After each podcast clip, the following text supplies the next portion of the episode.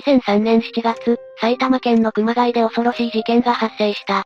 これは2名の死者と2名の重傷者が出た、後に熊谷男女4人殺傷事件と呼ばれることになる。犯人は3人組で、主犯となる男性、小形秀樹のほか、未成年の通称少年 E そして少女 A。犯行の凄惨さもさることながら、この少女 A の攻撃性と異常性に世間が驚いた。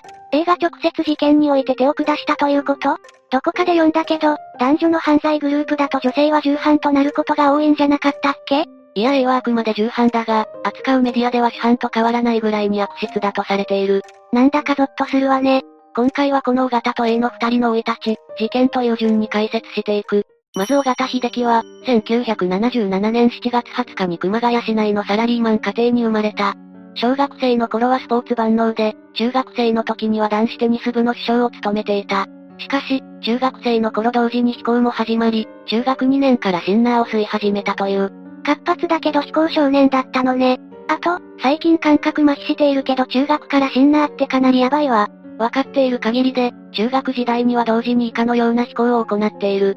バタフライナイフで同学年の男子生徒の左胸部と背部を刺し怪我を負わせる。友人と共に金属バットを用いた強盗致傷事件を起こす。これが原因で尾形は中等少年院装置となる。退院後間もなく、友人と共に傷害、恐喝事件を起こす。その結果、再び中等少年院装置となった。中学で2回少年院行ってるわ。いわゆる筋金入りの不良というやつね。尾形は高校に進学するが、中退し、暴力団関係者と交際を持つようになった。そして1998年2月23日、傷害などで懲役1年6ヶ月の有罪判決を受ける。もうまともに生きていくビジョンが見えない。いや、尾形だが一時期立て直す。暴力団を抜け、真面目に働くようになり、結婚して子供も生まれたんだ。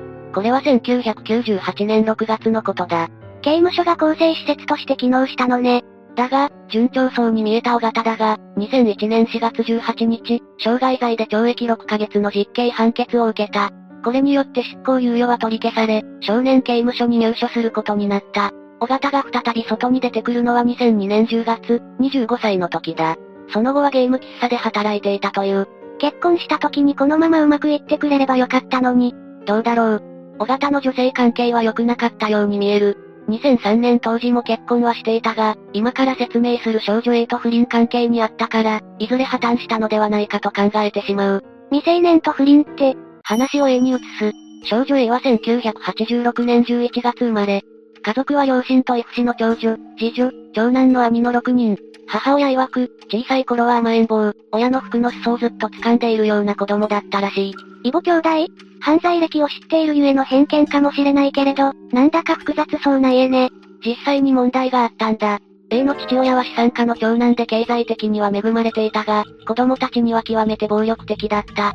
特に長女と次女に対する扱いがひどかった。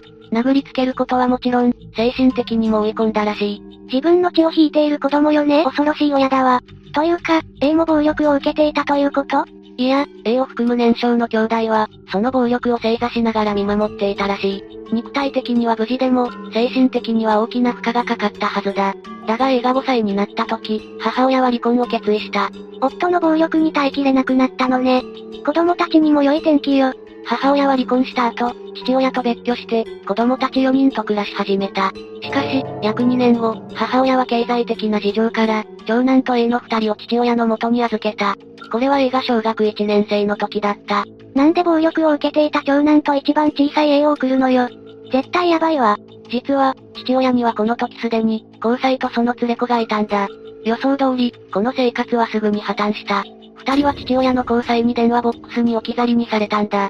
それで結局、長男と A は再び母親の元に戻ってきた。結果論だけど母親と父親の両方に不信を芽生えさせただけだわ。それに母親の生活も楽になってないし、暮らし向きは良くないわ。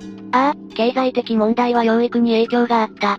母は朝から晩まで働くので、子供たちと会えるのは、週1日の休日の時だけだったという。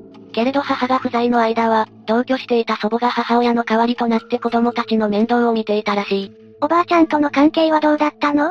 うまくいっていたようだ。母曰く、A は祖母が大好きで、いたわっていたとのことだ。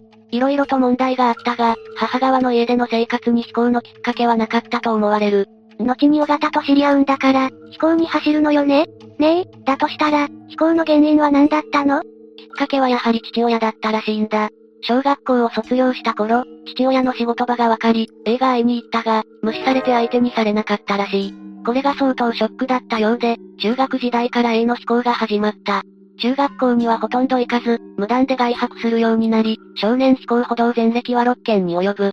加えて自宅に帰ってくるのは週1回程度で、複数の友人宅を転々としていたらしい。たまりに溜まったものが爆発したのね。2003年6月頃、16歳の A は熊谷駅周辺で風俗店の店員だった、鈴木秀明さん当時28歳と知り合う。そして、A は熊谷市の鈴木さんのアパートに、身を寄せるようになった。いやいや、犯罪だから。そう見てしまうのは仕方ないが、A と鈴木さんに体の関係はなかったという。というのも A は鈴木さんのことを都合よく止めてくれる友人としか見ていなかった。そんな二人だが、やがて少女の薬物使用が原因で、口論が絶えなくなる。さらっと言うけど A は薬物にまで手を出していたのね。そして7月上旬、A は同じく熊谷駅周辺で、尾形秀樹に声をかけられ、交際するようになった。尾形は妻子持ちだったが、二人はすぐに肉体関係を持った。そのような中で、鈴木さんは、A と今後の付き合いについて話し合おうとする。そこに尾形が仲裁役と称してやってきた。当初、別れることに同意しなかった鈴木さんだったが、尾形が必要に別れを迫ったため交際を断念することにしたという。妻子持ちの不倫関係なのに、よく言うわね。というより A 自身が、鈴木さんに対して鬱陶しさを感じていたという。あら、なら円満解決じゃないの。だが、便利に泊まれる場所は惜しかったのか、親と喧嘩して家出した A は、再び鈴木さん宅に出入りするようになる。そうなると再び鈴木さんも諦めきれないのか、A に干渉する。だが、少女 A は鈴木さんが彼氏面することを不満に思う。いや、A が離れていきなさいよ。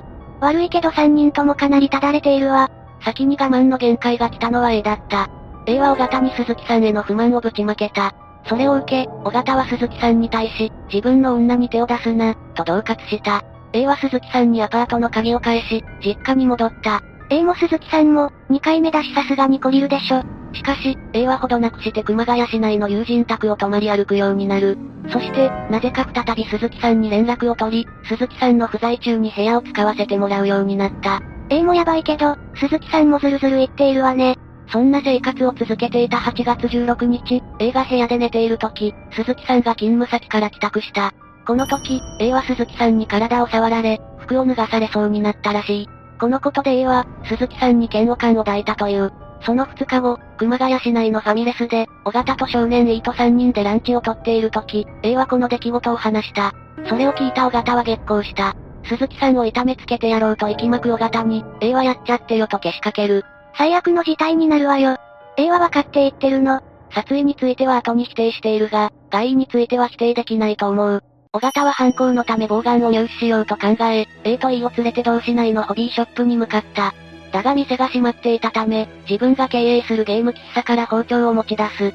この時 A と E に対し帰ってもいいぞと言ったが結局二人も同行し、午後1時頃鈴木さんのアパートへと向かう。午後1時頃、アパートに着いた尾形は、本当にやって大丈夫かと確認するも、A は大丈夫だよ。やっちゃってと言ったという。何も大丈夫じゃないわ。鈴木さんのアパートは、勤務先の風俗店が借り上げていて、住人は皆店の従業員だった。鈴木さんは部屋にいなかったが、ここで A がもしかしたら別の部屋にいるかもしれないと考える。そして、同僚の B 子の部屋を訪ねると、彼はそこにいた。本当に運が悪い。さらに悪いことに鈴木さんは、B 子に出勤用のズボンを縫い繕ってもらっていたところで下着姿だったんだ。この姿を見て A は、二人の体の関係を疑い、湧き立つものがあり殺されて当然と考えたという。マジで短絡的すぎる。尾形は、二人を鈴木さんの部屋に連れ込む。お前、俺の女とやろうとしただろう。ヤクザを舐めてんのか。などと発言し、鈴木さんの頭を蹴りつける。鈴木さんは A と肉体関係を持とうとしたことを否定したが、尾形はさらに激高。かがみ込んだ鈴木さんの背中に包丁を何度か突き刺した。さらに、うめきながら床に倒れ込んだ鈴木さんの前方に回り込み、怒鳴りながら腹部を数回突き刺した。尾形はもだえ苦しむ鈴木さんに布団をかけ、まだ死なねえと罵倒しながら、布団の上から頭部を踏みつけた。A も尾形に言われ、鈴木さんの頭を踏みつけたという。A はさっきから何なの？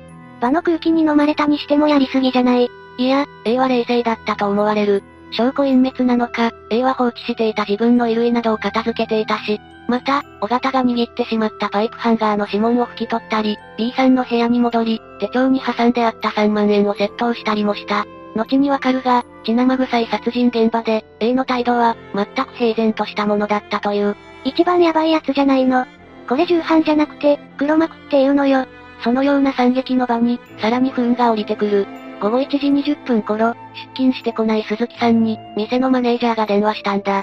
しかし、電話は通じず、同じアパートに住む同僚の C さんに様子を見に行くよう頼んだ。あ、あ、言われた通り鈴木さんの部屋を訪れた C さんは、室内に連れ込まれる。そして、鈴木さんの遺体を見てしまう。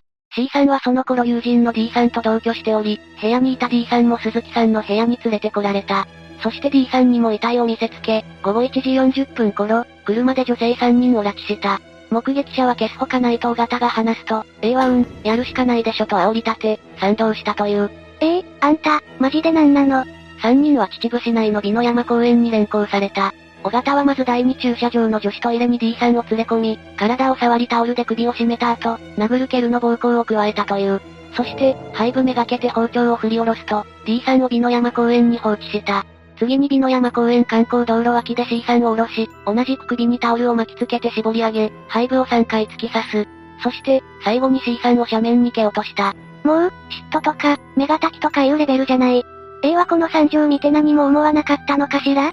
この時 A は、斜面に落ちた C さんが痙攣し、動かなくなったのを確認して、冷静に尾形に報告している。また、A は尾形たちの暴行、殺傷の間は、車中でタバコを吸いながら、拉致した女性が逃げないように見張りをしていた。何かを持ってたら行動しているわよね。最後の B さんは、熊谷市の国道140号線沿いの資材置き場で降ろされ、敷地内の小屋に連れ込まれた。尾形にこびるように命じられ、それを拒否すると、瞬間接着剤を鼻と口に塗布された。ただの目撃者をどうしてそんなに痛めつけたいのよ。そして首にロープを巻きつけられ、包丁で何度も突き刺された後、両手足をビニール紐で縛って放置された。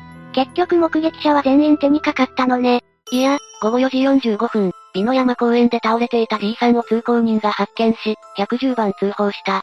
D さんは息があったんだ。それで、秩父郡皆野町の病院に搬送されることになった。また病院で D さんは、警察に鈴木さんの遺体のことを話す。警察はアパートに急行し、午後6時に鈴木さんの遺体を発見した。あれだけ刺されて無事なんて奇跡よ。また D さんから遅れること4時間、午後8時50分頃。D さんは放置された建築解体会社の敷地内で、ここを駐車場として借りていた男性によって発見される。男性は、この頃車にいたずらされる被害があったため、見回りに来たんだ。その時に、B さんを発見し救助できた。本当に奇跡というか、急死に一生を得たのね。だが、B さんは助け出されると間もなく意識不明の重体に陥った。胸部からの出血が多く、搬送先では輸血の処置が取られた。その結果、意識を回復したが、当初は会話もできない状態だった。二人については本当に良かったけど、斜面から落とされた C さんは？翌8月19日午前6時5分、犬の散歩中の男性が C さんを発見した。残念ながら彼女は鈴木さんに続き命を奪われた。死因は窒息死だった。本当にただ呼びに行っただけで命を奪われるなんて、無念だったでしょうね。8月21日、熊谷署は尾形を逮捕、そして22日に少年 E、23日に A も逮捕した。いずれも容疑は逮捕監禁だ。取り調べに対して尾形は、A を寝取られてメンツが立たなかったので、鈴木さんを殺害したと供述している。メンツってあんたはもう暴力団員じゃないのに。さらに腹立たしいことに生き残った二人の女性についてニュースで知ると、口封じのため搬送先の病院で殺害することを計画していたらしい。もう、何も言えない。埼玉地裁において、弁護側は、シンナーによる幻覚が、事件当時の行動に影響を与えた可能性があると主張した。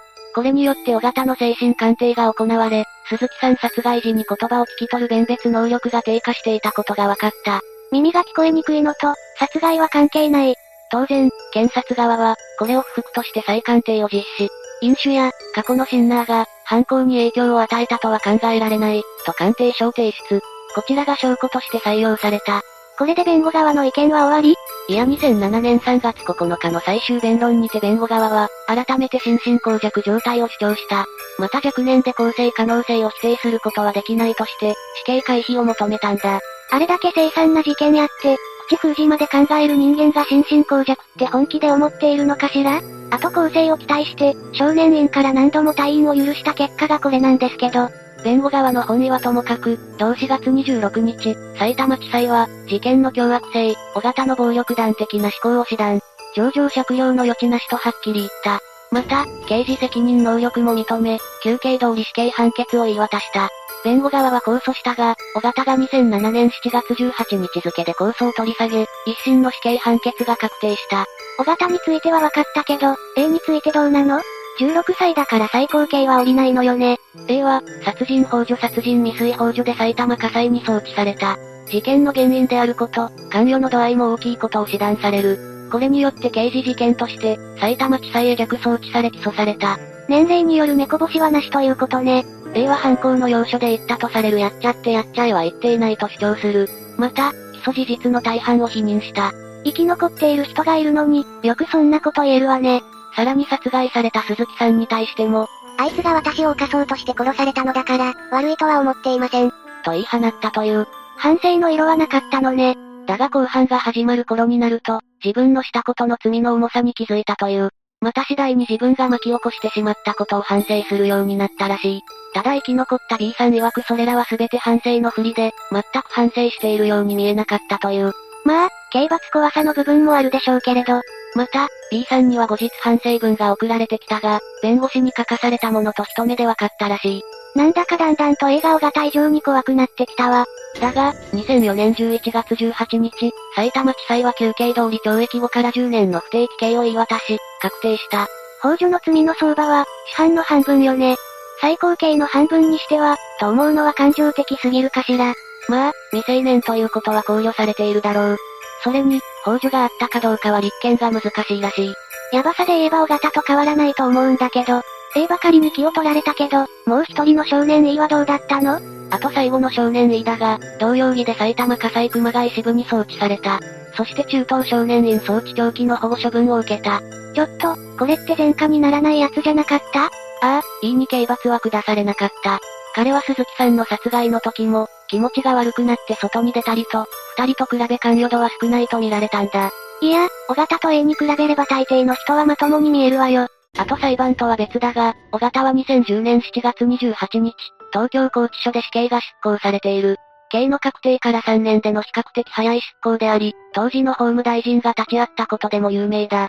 3年間で反省できたのかしら？いや、尾形は獄中で、死刑を受け入れる代わりに反省の心を捨てたと述べている。